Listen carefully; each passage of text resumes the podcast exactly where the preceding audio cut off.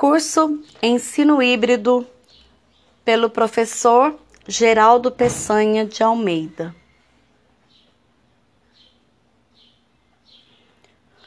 Para falarmos um pouco desse conceito, é preciso falar da educação que vem sendo trabalhada na, no ensino atualmente.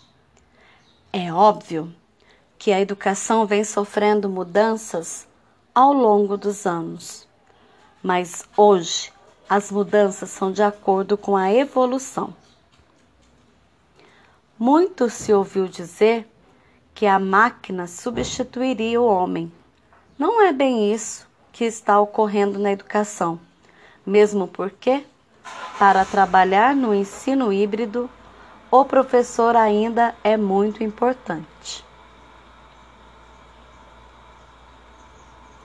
Mas algo nos mostra que se o homem não estudar, não se preocupar com o futuro, ele se desviará do caminho.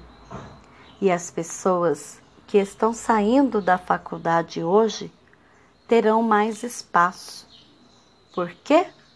Porque muitos educadores pararam no tempo, não conseguiram sair do lugar e para dar atendimento de qualidade aos alunos da era digital, é preciso descruzar os braços e abraçar a nova proposta da educação.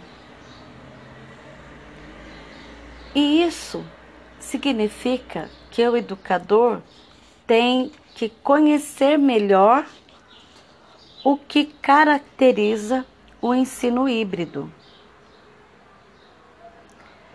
Para que entendamos melhor o significado de ensino híbrido, vejamos que ele se caracteriza pela inclusão de novas tecnologias à vida do professor, do aluno e da comunidade, pois o processo educacional se dá na combinação do ensino na modalidade presencial e à distância.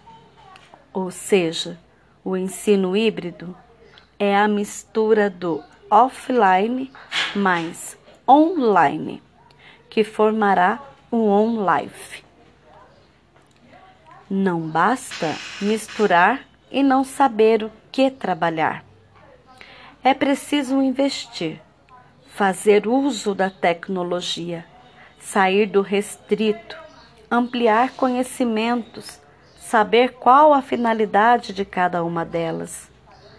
No terceiro princípio, há um ambiente computacionais diversos.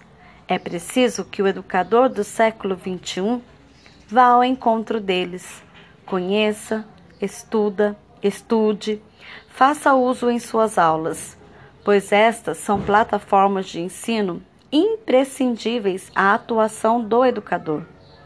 Lembrando que o educador não é detentor do saber, aqueles que coloca a informação e o aluno recebe. Não.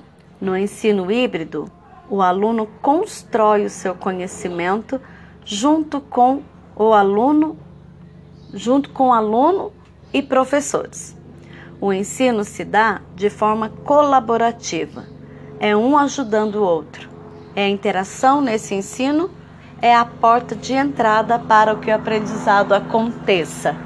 Vera Maria Daniel Estiva. Uhul, Vera, deu 4 minutos e 10.